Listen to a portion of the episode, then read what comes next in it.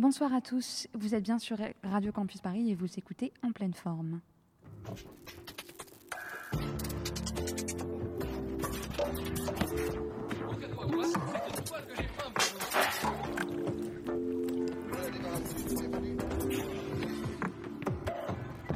pleine forme, l'émission contemporaine des arts sur Radio Campus Paris.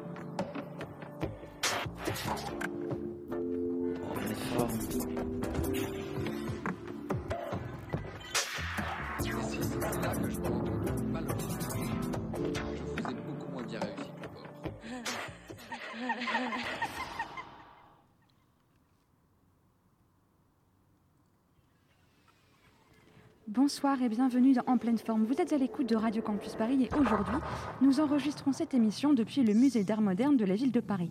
En effet, même si les musées sont encore fermés au public, mais plus pour très longtemps, nous avons réussi à nous y installer le temps d'une émission.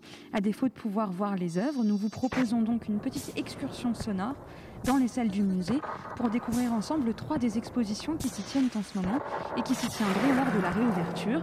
Les expositions consacrées à Hubert Duprat, à Sarah Moon et aux femmes de l'Afrique anglophone et lusophone, The Power of My Hands. Pour vous accompagner dans ces pérégrinations sonores, les, commis- les commissaires de ces trois expositions sont euh, avec nous aujourd'hui. Odile Burluro, vous êtes la commissaire, la co-commissaire de l'exposition The Power of My Hands. Bonsoir.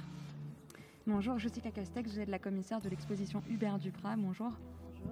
Et euh, Fanny Schulman, vous êtes la commissaire de l'exposition euh, Sarah Moon. Bonjour. Bonsoir. Merci beaucoup d'être avec nous aujourd'hui.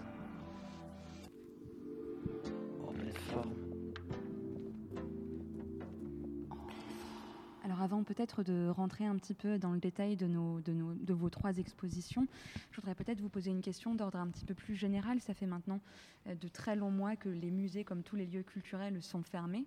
Et j'imagine qu'en tant que commissaire, il n'y a évidemment rien de plus frustrant que, que l'exposition qu'on a conçue ne puisse pas être ouverte au public. Comment est-ce que vous avez gardé un lien avec ce public pendant cette fermeture? Quelle a été pour vous votre manière de vous adapter euh, à ce contexte euh, si particulier?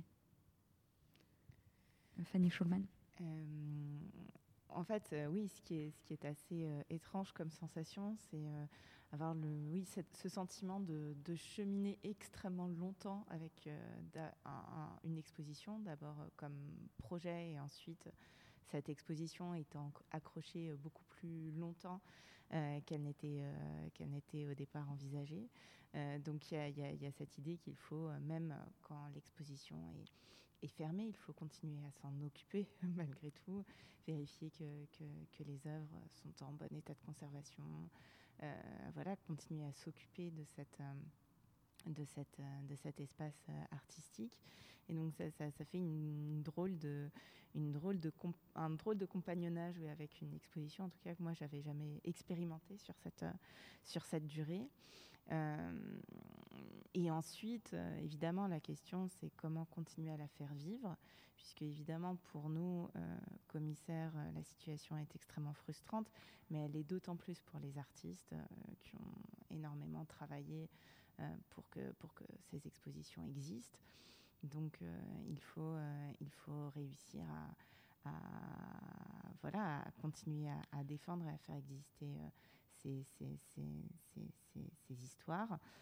Euh, évidemment, euh, je pense comme pour tous les, tous les musées, toutes les institutions culturelles, ça a été un petit peu l'occasion de, de se reposer la question euh, du numérique, de la diffusion de, de, de de contenu lié à ces expositions via le numérique. Donc on a fait un certain nombre de choses en interne au musée, euh, en, voilà, en, en- en diffusant des choses sur les expositions, des émissions, des petits films, mais en faisant aussi un certain nombre de, de- de- d'émissions avec euh, différents partenaires médiatiques. euh, donc, Dont Radio Campus. dont Radio Campus, euh, de toute évidence. hein. Et c'est bien puisque ça permet en fait de continuer à les inscrire dans, une, dans l'imaginaire euh, voilà, de, de potentiels futurs visiteurs. Pour leur donner envie de revenir à partir du 19 mai, on espère. En effet. Euh, Jessica Castex, vous vouliez ajouter quelque chose? Alors, effectivement, on a, on a réfléchi aussi à cette, euh, dans cette période très, très particulière avec l'artiste, hein, sur euh, la manière dont on allait euh, communiquer sur l'exposition. Et, et finalement, c'est devenu aussi un petit projet en soi. C'est devenu un petit projet en soi. C'est-à-dire que euh, le, temps d'ouverture de l'exposition qui a été assez court, puisque l'exposition a ouvert euh, le 17 septembre et euh, a dû refermer le, 31 octobre, donc elle a duré assez peu, mais pendant ce temps-là, on a eu l'occasion de, de, faire des visites, donc j'ai eu l'occasion de faire des visites, et puis malgré tout, un public est venu et a vu l'exposition, et donc a fait part notamment à Hubert et à moi-même de l'intérêt euh, qu'ils avaient eu à visiter cette exposition. Donc ça nous a donné euh, l'idée, ça a donné l'idée surtout à Hubert, de, euh, de, finalement interroger ces visiteurs un peu particuliers, qui ne sont pas des artistes justement, mais qui étaient des, soit des personnes qu'ils connaissaient plus ou moins, ou des gens qu'ils ne connaissaient pas, ou des artistes à qui, oui, j'ai pu faire moi-même des, visites, de leur proposer de finalement faire part de, leur, leurs sentiments sur l'exposition. Et ainsi, nous avons euh, monté une petite série qui, s'intitule euh, Qu'en pensent les visiteurs?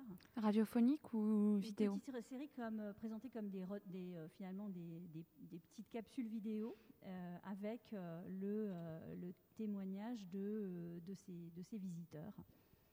Parce que par ailleurs, il y a aussi un, intérêt podcast. on peut retrouver un certain nombre de podcasts liés à l'exposition sur le site non, effectivement. Alors ça se rajoute effectivement au, podcast euh, qui avait été proposé euh, en amont et qui venait euh, accompagner, enfin qui viennent toujours d'ailleurs accompagner le, visiteur.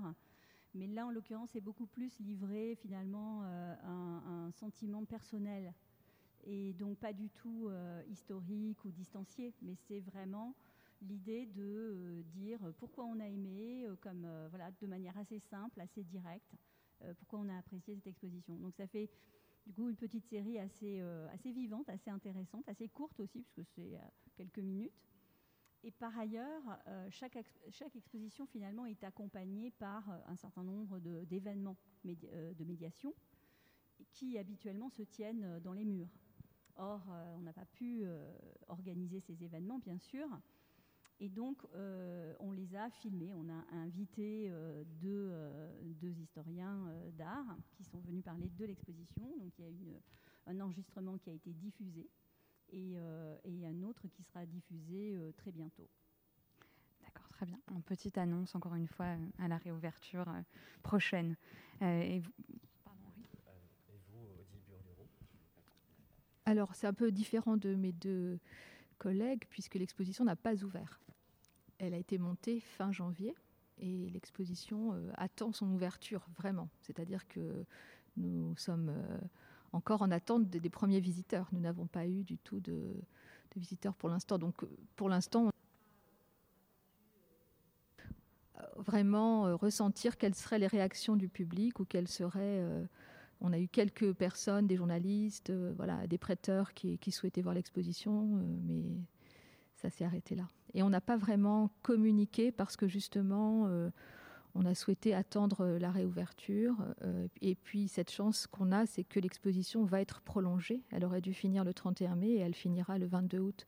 Donc on aura quand même trois mois pour donner de la visibilité à ces artistes femmes qui, pour l'instant, restent toujours invisibles. Mais on, on reviendra on attend. sur ce point tout à l'heure.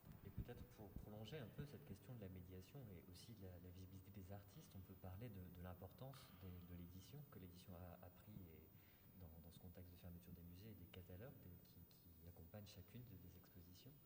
Euh, est-ce que vous voudriez bien présenter un peu les, catalogues, euh, vos catalogues rétrospectifs, pardon, respectivement, et les choix qui ont présidé, qui sont des choix littéraires, qui sont des choix euh, de, paroles d'historiens ou qui sont des choix d'entretien aussi, ce qui fait voilà, trois des particularités un peu de chacune de vos, de vos éditions. donc Concernant le, catalogue de Saramone, euh, le choix a été fait vraiment de, de mêler un très grand nombre de, voix euh, dans ce catalogue. Il y a donc des textes au format très différent qui, qui s'entremêlent. Euh, et c'est un catalogue qui a été extrêmement pensé par, par, l'artiste. c'était vraiment de, oui, d'ouvrir le plus possible en fait et de multiplier les regards qu'on pouvait poser sur, sur cette œuvre. donc c'est pour ça que enfin, le, catalogue contient des, des essais assez, assez longs parfois de spécialistes de la photo comme, comme Quentin Bajac et d'autres textes beaucoup plus courts, euh, parfois euh, qui ne font que quelques lignes. Euh, et qui sont en fait des sollicitations. Sarah Moon a voulu solliciter un certain nombre de personnes qui comptent pour elle, avec lesquelles elle est en dialogue depuis longtemps, et elle les invite à, produire un court texte qui, permet de, traduire un peu le regard qu'ils peuvent poser sur, sur, ces, photographies. Donc on a euh, d'autres euh, collègues photographes comme euh, Dominique Isserman, mais aussi par exemple l'actrice Anouk Grimbert avec qui Sarah Moon a par ailleurs beaucoup travaillé. Donc en fait on a, cette multiplicité de, voix qui se mêlent et qui donnent effectivement, je pense, une empreinte assez littéraire à, l'objet qu'est le, catalogue de, de l'exposition et aussi assez fictionnel. Et en fait, ça renvoie complètement à l'univers de la photographie de, Sarah Moon, qui est, vraiment une interrogation sur comment se, se, déclenche euh, la fiction et le récit, euh, quels, sont les, mécanismes euh, qui, permettent de nous emmener dans un univers fictionnel. On reviendra tout à l'heure d'ailleurs sur les, différents univers fictionnels qu'on retrouve chez Sarah Moon. Est-ce que vous vouliez, euh, Jessica Castex, pardon, dire un mot euh, de ce, catalogue euh, Hubert Duprat, qui lui aussi est riche d'un certain nombre de, de, textes, certains plus longs que d'autres, mais on retrouve notamment à la fin du catalogue des sortes de, de, bribes et de textes très précis et très pointus, très intéressants sur le travail d'Hubert Duprat. Alors effectivement, le, catalogue d'Hubert Duprat, c'est un catalogue comme pour celui de Sarah Moon qui est pensé avec l'artiste. Et euh, il y avait la volonté de sa part de euh, faire une proposition un peu hybride qui soit à la fois euh, assez, qui reprenne à la fois le, principe du catalogue d'exposition, c'est-à-dire une manière un peu comme une sorte de mémoire finalement de l'exposition, mais qui aussi est un peu des accents de catalogue raisonnés, parce que en fait cette rétrospective, c'est une rétrospective assez unique, c'est la seule qui, a eu lieu en France. Donc pour l'artiste, c'était très important qu'il euh, y ait aussi euh, un peu toutes les, strates euh, archéologiques de, sa, production. donc c'est la raison pour laquelle il, se compose de façon, d'une manière qui est assez peu classique finalement. Il y a, bon, en effet, quelques, quelques essais qui introduisent le, le livre. Et euh, il y a aussi euh, une sorte de, de, reportage photographique de toute exposition. on, a pu, euh, on a pu faire ce reportage photographique dès, juste avant l'ouverture.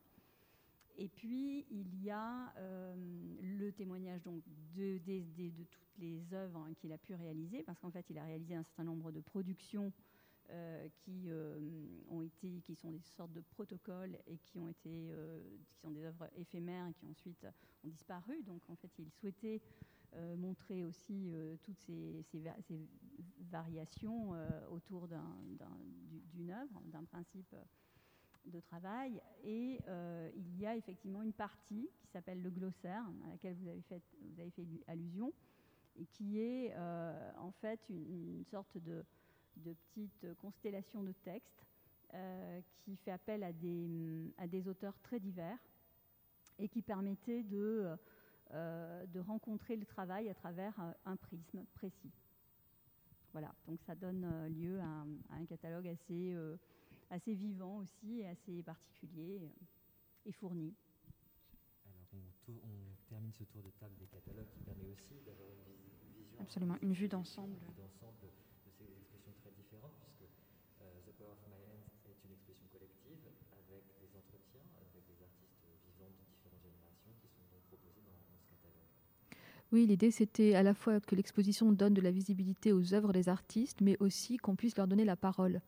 Donc on a choisi euh, ce format de réaliser avec chacune d'entre elles, donc il y a 16 artistes, euh, un entretien assez long qui permet vraiment de resituer à la fois la formation que chaque artiste a, reçue, mais aussi son parcours, et enfin de poser des questions sur l'œuvre et sur aussi leur regard sur le féminisme, sur l'Afrique. Donc c'est assez complet. Et puis on a deux textes d'auteurs en plus de, des commissaires de l'exposition. Et l'important aussi, c'était de faire un catalogue bilingue. Donc voilà, il, il est en anglais et en français. Très bien, merci beaucoup. Alors après ce tour de table, je vous propose qu'on se, qu'on se tourne vers vous, Jessica Castex, pour évoquer euh, l'exposition euh, Hubert Duprat. Euh, en fait, cet artiste s'est notamment fait connaître dans les années 80 par un travail autour des larves de trichoptères dans leur étui, donc orné d'or et de pierres précieuses. Donc en fait, il confie en quelque sorte, il délègue la production à ces insectes en quoi est-ce que cette œuvre déjà, est-ce qu'elle va bien pouvoir être présente euh, dans l'exposition, on l'espère, et est-ce que vous pourriez nous expliquer un peu en quoi consiste cette œuvre et l'importance qu'elle prend euh, dans le travail euh, de Duprat oui, alors donc il s'agit effectivement d'un travail bien particulier qu'il a, qu'il a initié à la fin des années 70, au tout début des années 80.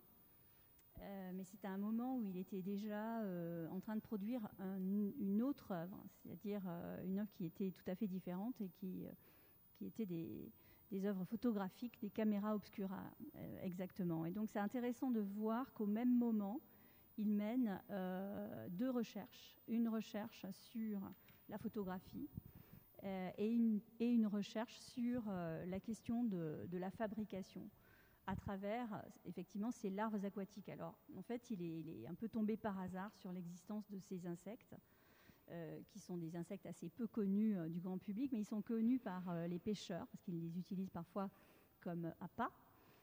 Et c'est en suivant des orpailleurs dans le sud-ouest qu'il découvre, en, regardant dans la rivière, l'existence et surtout l'activité de ce petit insecte qui fabrique un cocon naturel à partir d'éléments qu'il trouve euh, autour de lui, donc des, brindilles, des, petits cailloux. Il fabrique son petit habitat pour euh, ensuite se métamorphoser en, une sorte de papillon. Euh, et donc ensuite, il va délaisser son petit étui et il va donc il va exister dans le monde aérien. Et donc, euh, Hubert Duprat a l'idée de lui euh, confier des, matériaux précieux. Donc, il va faire des expériences, il va prélever des, insectes à un certain stade de, leur développement. Et il va les conserver dans un aquarium, dans des conditions bien particulières. Et il va leur fournir euh, des, fils d'or, des, perles précieuses ou non précieuses, mais voilà, toutes sortes d'objets précieux euh, en tout cas à nos yeux, à nous, précieux, parce que euh, finalement, ce qui se produit, c'est exactement ce qui se produit avec des brindilles et des cailloux, c'est-à-dire que cet animal fabrique euh, de la même manière un petit, un petit cocon.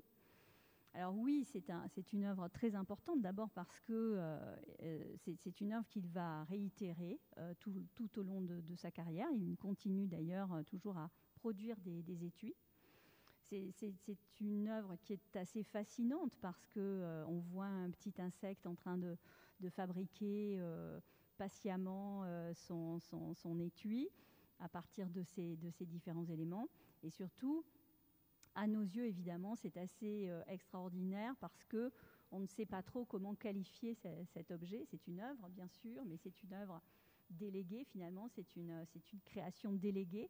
Euh, et aussi parfois un petit peu dirigé, parce qu'il euh, est arrivé qu'il ne, le réalise pas toujours de cette manière, mais il est arrivé que parfois il dirige un peu la, création en donnant certains matériaux à, l'animal et puis à, d'autres moments d'autres matériaux. Donc, au fil de la production et de la progression du petit étui, euh, il y aura certains matériaux plutôt que d'autres.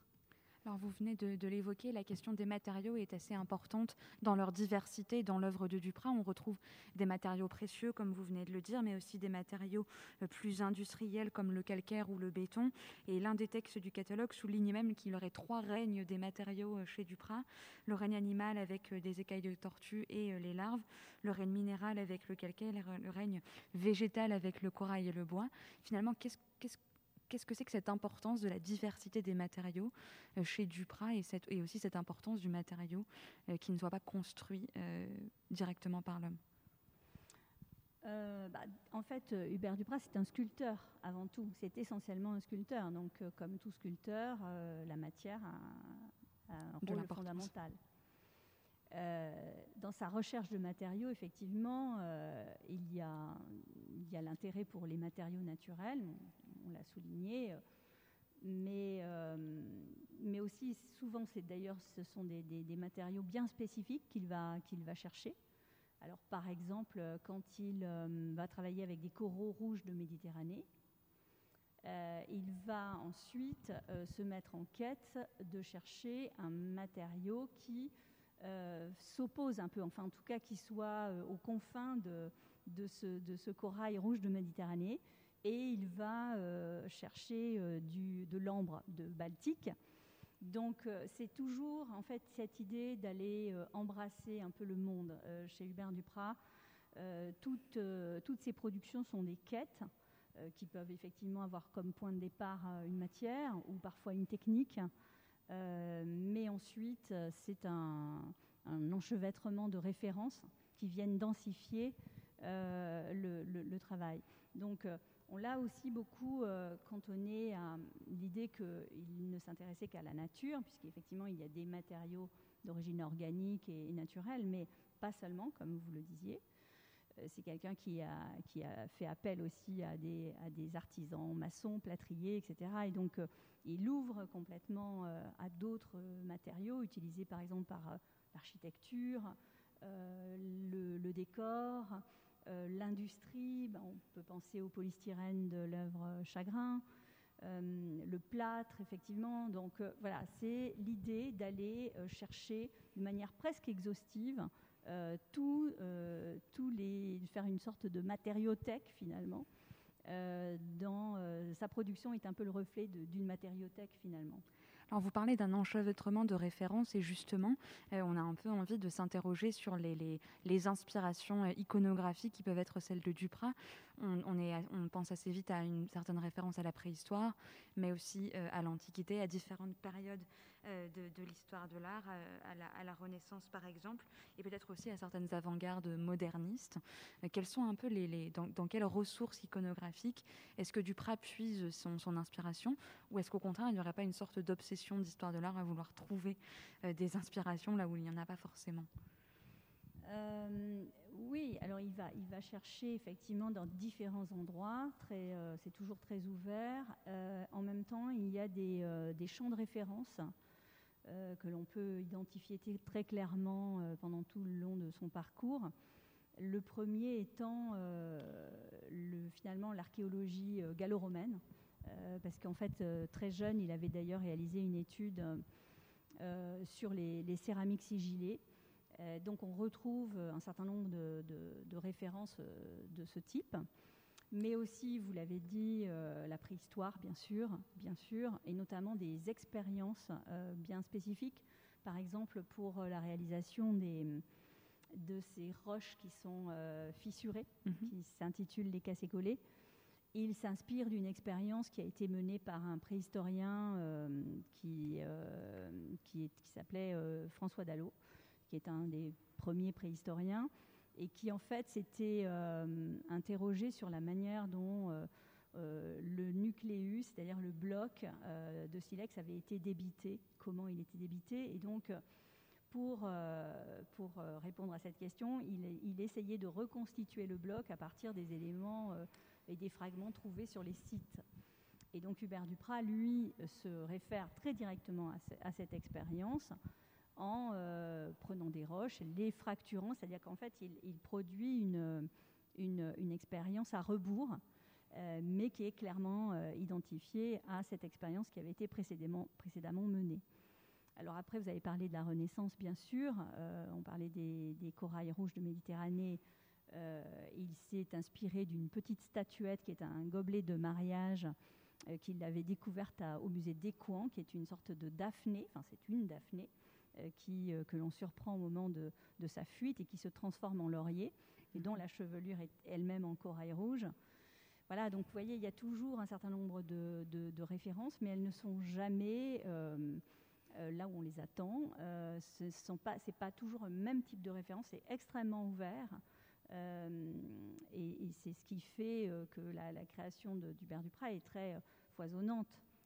Hubert Duprat était lui-même autodidacte, d'ailleurs, si je ne me trompe, si je ne me trompe pas. Il est autodidacte, en effet, en même temps, euh, c'est-à-dire, en fait, est autodidacte, ça veut dire qu'il n'est pas, il, pas passé par une formation dans une école des beaux-arts. En même temps, il a passé quasiment toute sa vie dans, les dans une école des beaux-arts parce qu'il enseigne. Il enseigne.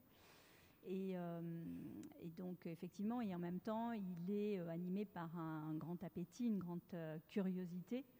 Euh, et, c'est euh, ce que l'on peut voir euh, manifestement dans, son travail. Alors, je vais vous poser une dernière question sur, son travail. On a parlé des références iconographiques, mais peut-être qu'on peut évoquer aussi les références littéraires. Il a notamment conduit un projet fictionnel, La Grande Bibliothèque, que, qu'on peut retrouver d'ailleurs dans cette exposition. Est-ce que vous pourriez nous dire quelques mots de ce projet, peut-être aussi de la place qu'occupe la fiction et les références littéraires dans l'œuvre de Duprat? Alors, il s'agit effectivement d'une collection, en vérité. C'est une collection qui euh, s'apparente aussi à, une installation, finalement, une installation artistique, euh, qui mm, a pour euh, dénominateur commun le tricoptère. Donc, c'est vraiment ça le point de départ. C'est-à-dire qu'en fait, dans les années 90, il découvre que 100 ans auparavant, une euh, jeune Anglaise a réalisé le même type d'expérience avec des tricoptères. Donc ça a été euh, bon, quelque chose évidemment qui l'a, un peu surpris. Et en même temps, ça a été euh, un point de départ pour collectionner tout ce qui avait trait au tricoptère. Donc ça a donné lieu, en effet, à un ensemble d'ouvrages, mais pas seulement, parce qu'en fait, ce ne sont pas seulement des références littéraires c'est l'idée qu'il est allé chercher tout ce qui pouvait euh, être lié au tricoptère. Euh, et donc on y trouve des ouvrages pédagogiques, on trouve des, ouvrages euh, très pointus de biologistes, et bien sûr, ou d'entomologistes, mais aussi des ouvrages sur la pêche, par exemple. Donc le spectre est extrêmement large. Et à ces ouvrages s'ajoutent des gravures, des objets, des films. Euh, voyez, donc c'est euh, une sorte de cabinet de curiosité en, soi. Alors c'est un terme qui ne, c'est une référence qui, qui ne souhaite pas euh, trop avoir, mais parce qu'elle est très riche de symboles. Mais, en fait, c'est ça. C'est, une, c'est une véritable aussi.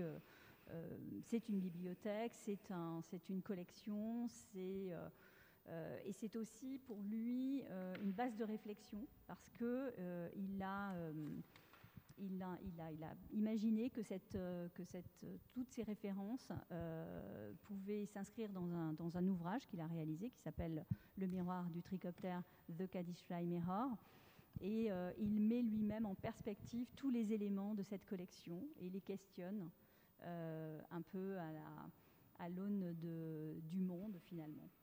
Très bien. Eh bien. Merci beaucoup, Jessica Castex, pour nous avoir présenté cette exposition Hubert Duprat. Merci à vous.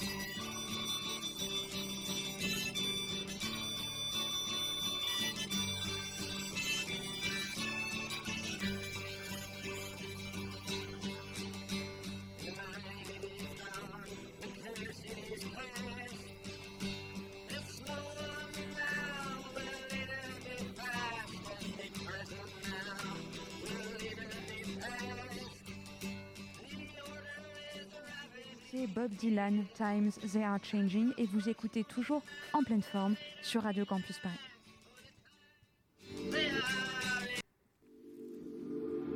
En pleine forme. Et on se tourne désormais vers vous, Fanny Schulman, pour euh, nous parler de cette exposition consacrée euh, au travail de Sarah Moon, cette artiste photographe très active depuis les années 1970, qui est essentiellement connue pour son travail de photographie de mode et notamment pour son, pour son assez célèbre collaboration avec Cacharel, mais dont le travail indépendant ainsi que les films sont également d'une très grande importance. On va y revenir. Peut-être commencer par une évidence, le titre de cette exposition passé-présent Qu'est-ce qu'il cherche à transcrire En quoi est-ce que la temporalité et peut-être aussi la nostalgie et l'absence de chronologie, en quoi est-ce que tout ça peut être important dans la démarche artistique de Sarah Moon et le parcours de l'exposition que vous proposez euh, alors, euh, très vaste question pour commencer, mais effectivement euh, tout à fait centrale.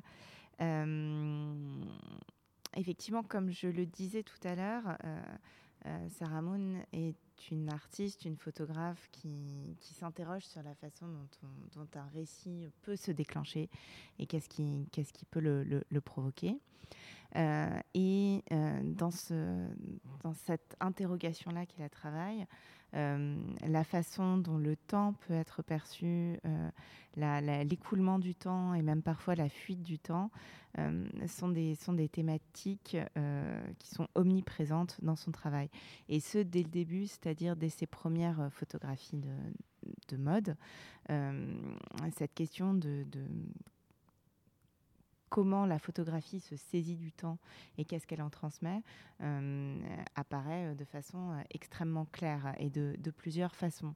Euh, puisque, en fait, une des choses qui est absolument frappante quand on regarde des photographies de Sarah Moon, c'est qu'elles sont très difficilement datables. il y a très peu d'éléments qui permettent d'être des marqueurs temporels, ou quand il y en a, ils peuvent parfois même induire en erreur. Euh, quand, on, quand on regarde ces photographies, on a du mal à savoir si euh, parfois on regarde des très anciens clichés euh, de la fin du 19e siècle ou des photographies qui ont été prises hier. Et dans, ce, dans, cette, dans ce trouble temporel qu'elle induit, il y a effectivement cette ouverture des possibles sur ce qu'on est en train de voir à la fois euh, euh, en tant que l'objet photographique même, euh, mais aussi le, voilà, ce qu'il va, qu'il va représenter. Et comment est-ce que cela s'est répercuté dans la manière de penser le parcours de l'exposition?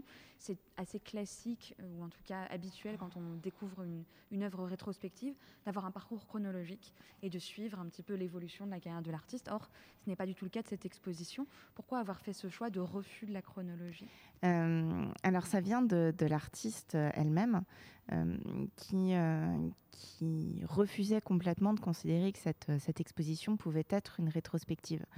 Euh, son idée, c'était euh, qu'en tant qu'artiste vivante, encore extrêmement active, vous l'avez dit, euh, elle ne pouvait pas encore jeter un regard rétrospectif sur son travail.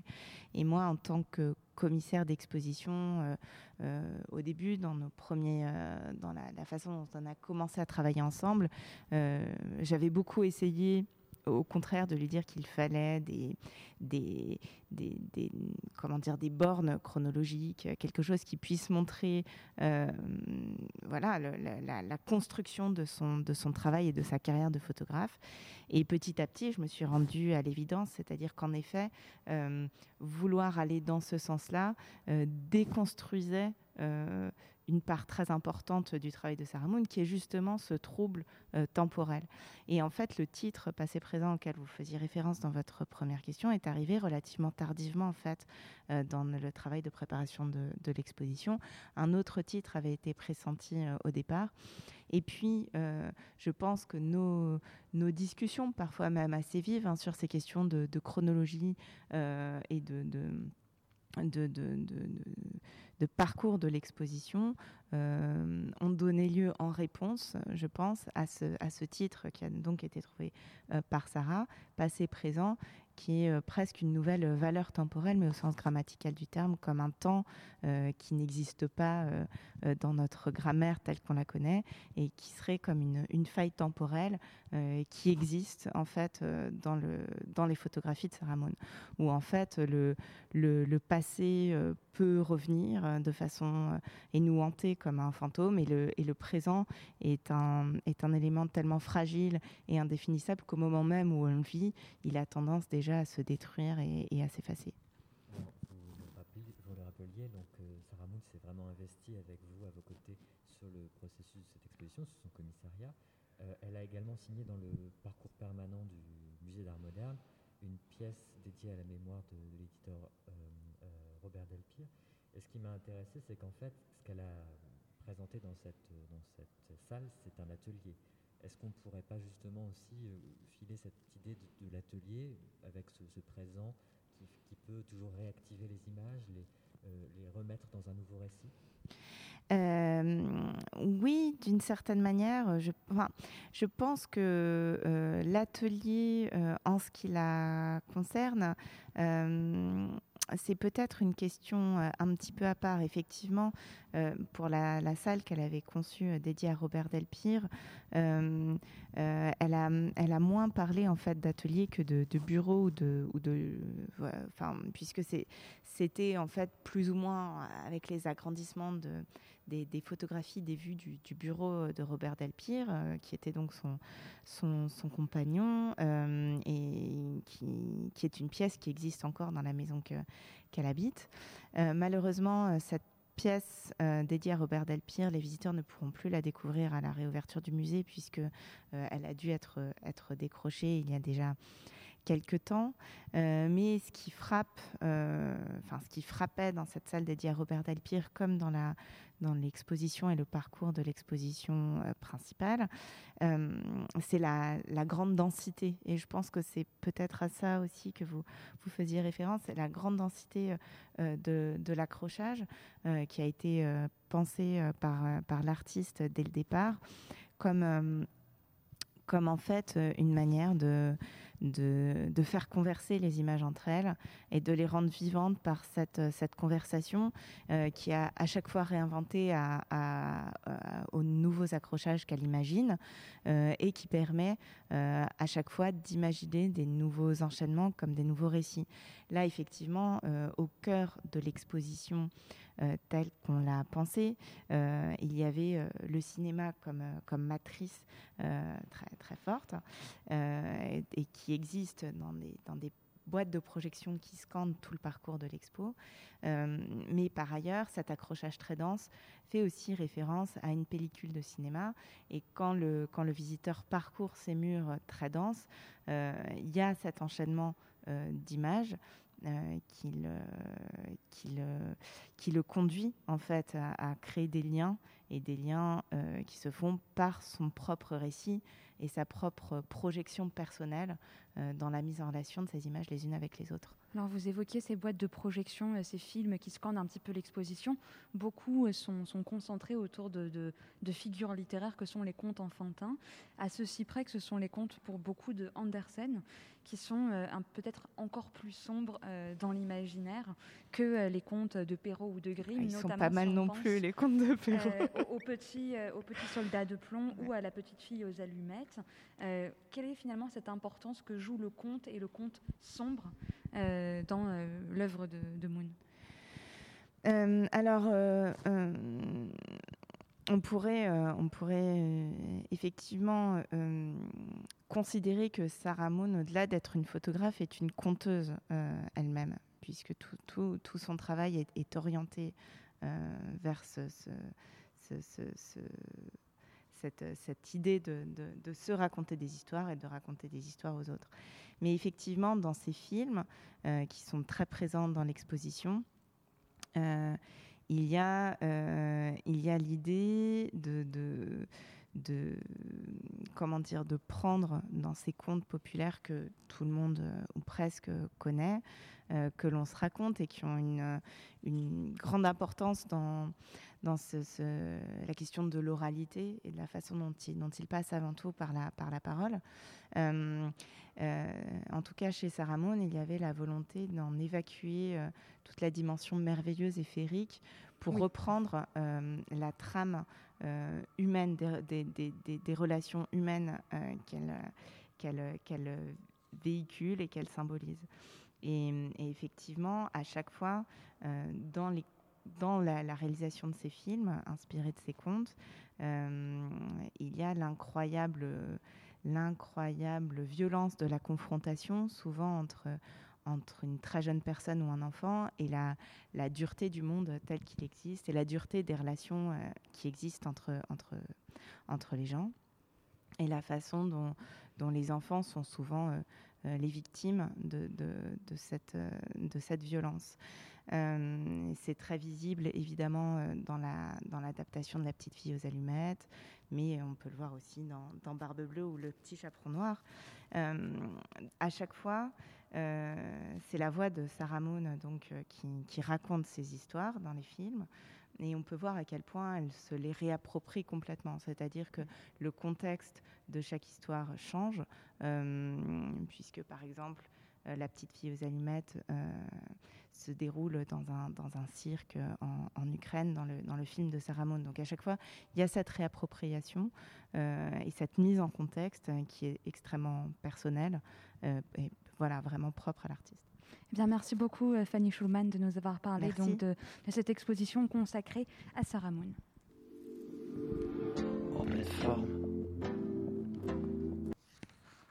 Et euh, merci euh, à vous, euh, Odile Burluro, d'être avec nous également. On, se tourne désormais vers vous pour parler donc de cette exposition The Power of My Hands, dont vous êtes la co-commissaire. Peut-être pour, pour, pour, lancer la discussion, cette exposition prend place dans le cadre d'une manifestation plus générale qui est donc Africa 2020.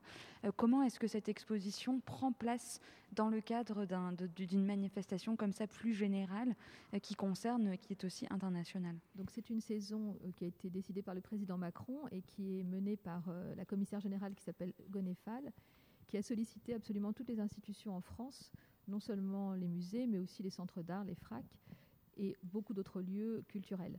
Donc nous avons été invités à participer et nous avons pu programmer une exposition, bien que lorsque nous avons été euh, sollicités, notre programmation était déjà faite. C'est pourquoi l'exposition se tient dans les espaces qui normalement sont euh, dédiés aux collections permanentes.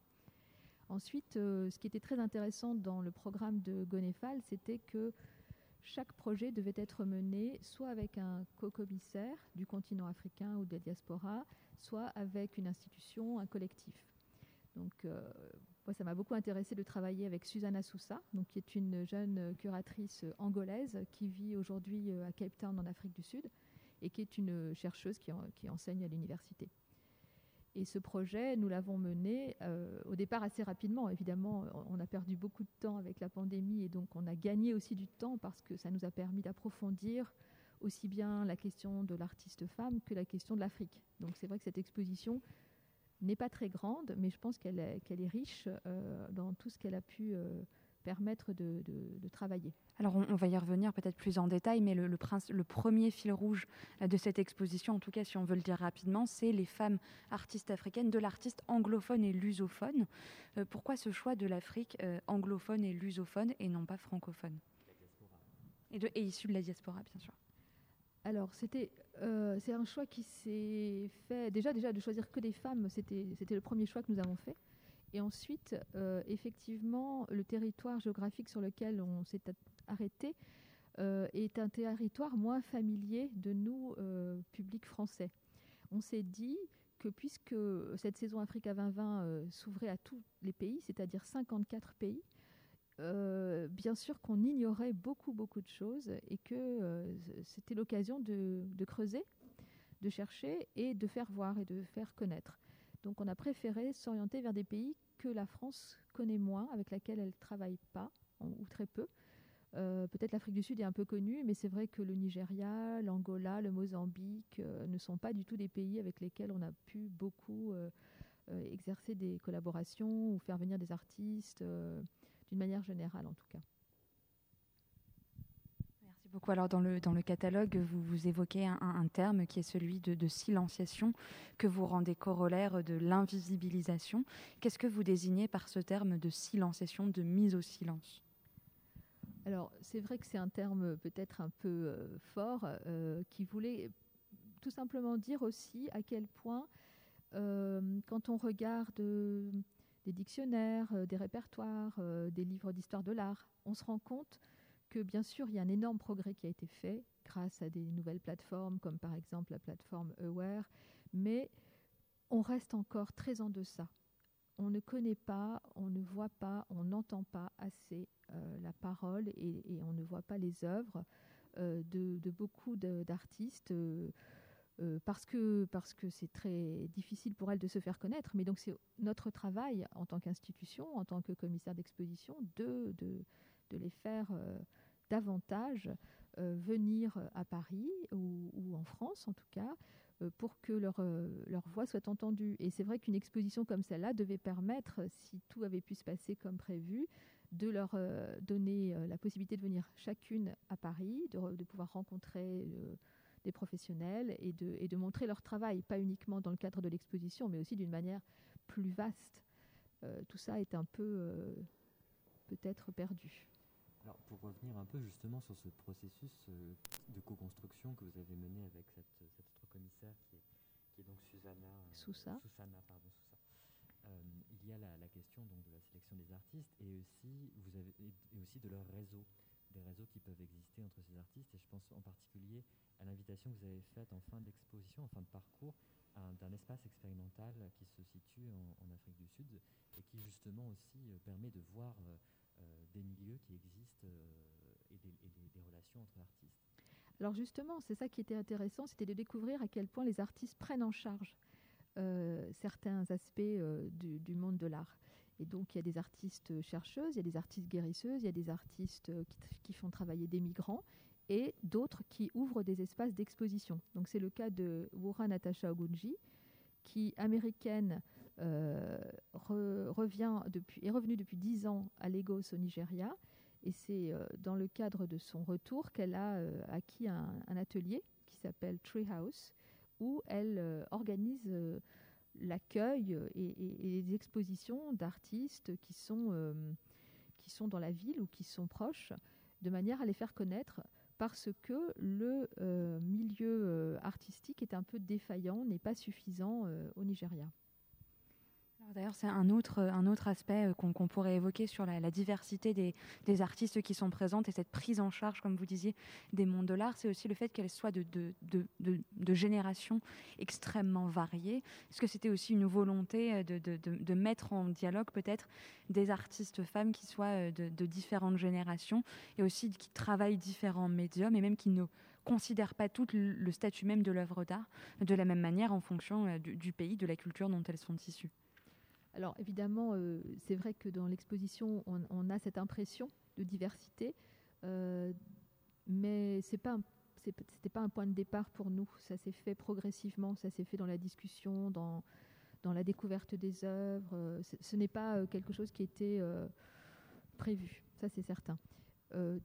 Toujours est-il que lorsqu'on invite Renata Sadimba, qui est née en 1941 et qui est une vieille dame, mais qui a eu une vie presque de dissidente. Elle s'est toujours opposée. Elle, elle donc elle vivait au Mozambique, enfin elle vit au Mozambique, mais euh, quand elle a voulu travailler euh, la terre, quand elle a voulu euh, faire de la poterie, ça lui était interdit parce que dans la culture macondé, ça n'est pas du tout possible pour une femme de, travailler comme ça. Et surtout de représenter des figures humaines, c'est ça C'est surtout ça, de représenter des personnages, des figures. Et donc, elle a contourné cet obstacle à certains moments, elle est partie dans d'autres pays. À d'autres moments, elle se déguisait en homme. Bref, elle a, tenu dans son désir et dans sa volonté euh, d'être euh, sculptrice, potière. Et euh, jusqu'à aujourd'hui encore, elle travaille énormément.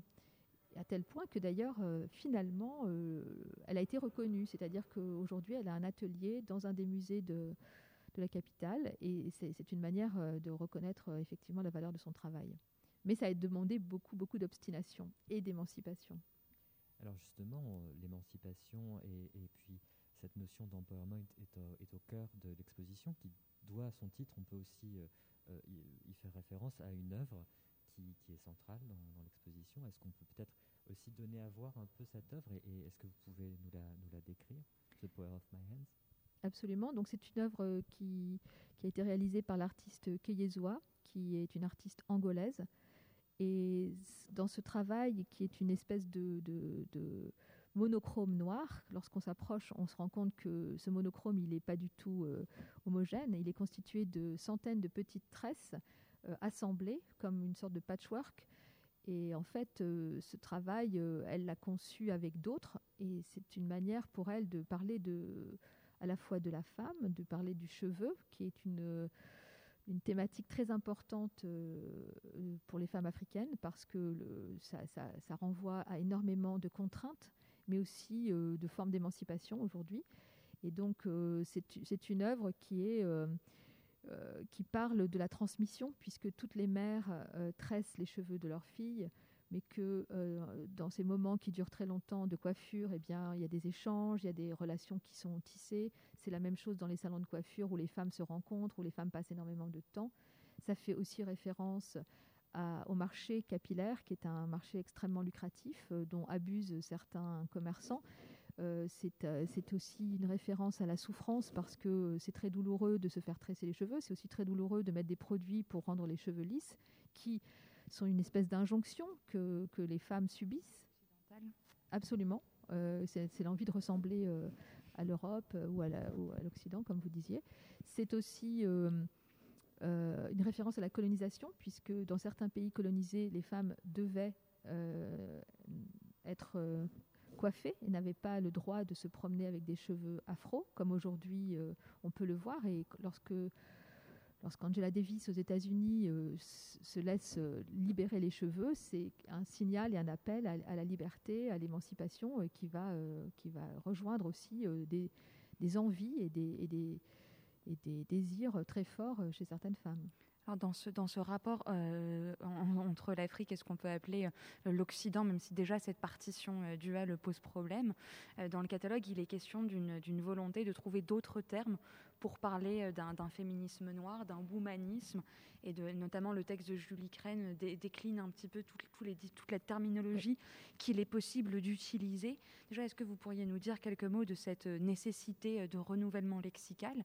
Et aussi, comment est-ce que dans, la, dans le fait même de créer une exposition, dans le cadre qu'on lui donne, dans la manière de penser son parcours, comment est-ce qu'on peut donner écho à ce renouvellement lexical et à cette manière peut-être non occidentale de, de, de, de créer une exposition et de donner la parole euh, à des artistes alors c'est vrai que le mot féminisme euh, ne correspond pas à la conception euh, africaine de ce que serait l'émancipation de la femme. Et ce mot womanism, qui vient des États-Unis, hein, c'est un mot de Alice Walker, a été repris par certaines femmes en Afrique, dans certains mondes, mais pas tous. Donc on a des femmes dans l'exposition euh, qui vont euh, avoir l'air très féministes, engagées, militantes, mais qui ne se revendiquent absolument pas d'aucun de ces mouvements.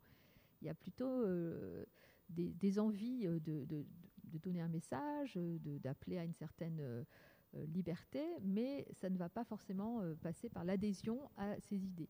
En tout cas, moi, ce que j'ai constaté en tant que blanche par rapport à ce que je ne connaissais pas et que j'ai découvert, c'est vraiment que certainement euh, bon, évidemment, chaque histoire est personnelle, individuelle, mais qu'il y a des, points communs euh, entre les femmes de certains pays d'Afrique ou de la diaspora, qui sont par exemple la maternité ou la question de la transmission à travers les générations, qui sont assumées, qui sont vécues et qui sont dites bien plus visiblement que ça ne peut l'être dans le travail artistique que l'on peut voir en Occident.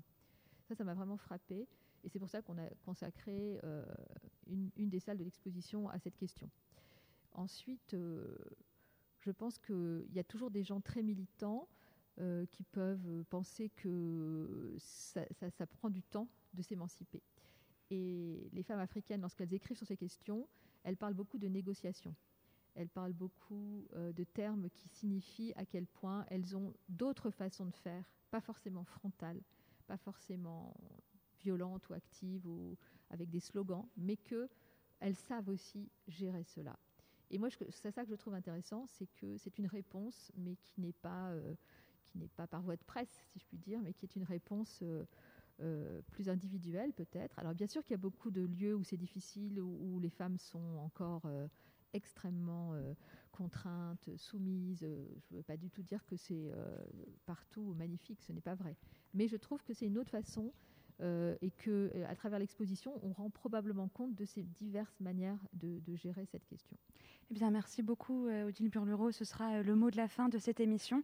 Et merci également, évidemment, à Fanny Schulman et à Jessica, Castex, ainsi qu'à toi, évidemment, Henri, pour m'avoir accompagné dans cette émission. Et merci également à Jonathan et à Chani pour la réalisation et merci également à Modoana pour avoir permis l'organisation de cette émission au sein du Musée d'art moderne de la ville de Paris. Vous pourrez écouter et réécouter cette émission sur le site de Radio Campus Paris et surtout vous pourrez voir ces expositions au Musée d'art moderne de la ville de Paris à partir du 19 mai. En deuxième fois, on revient le mois prochain et d'ici là, profitez bien du déconfinement à l'écoute de Radio Campus Paris.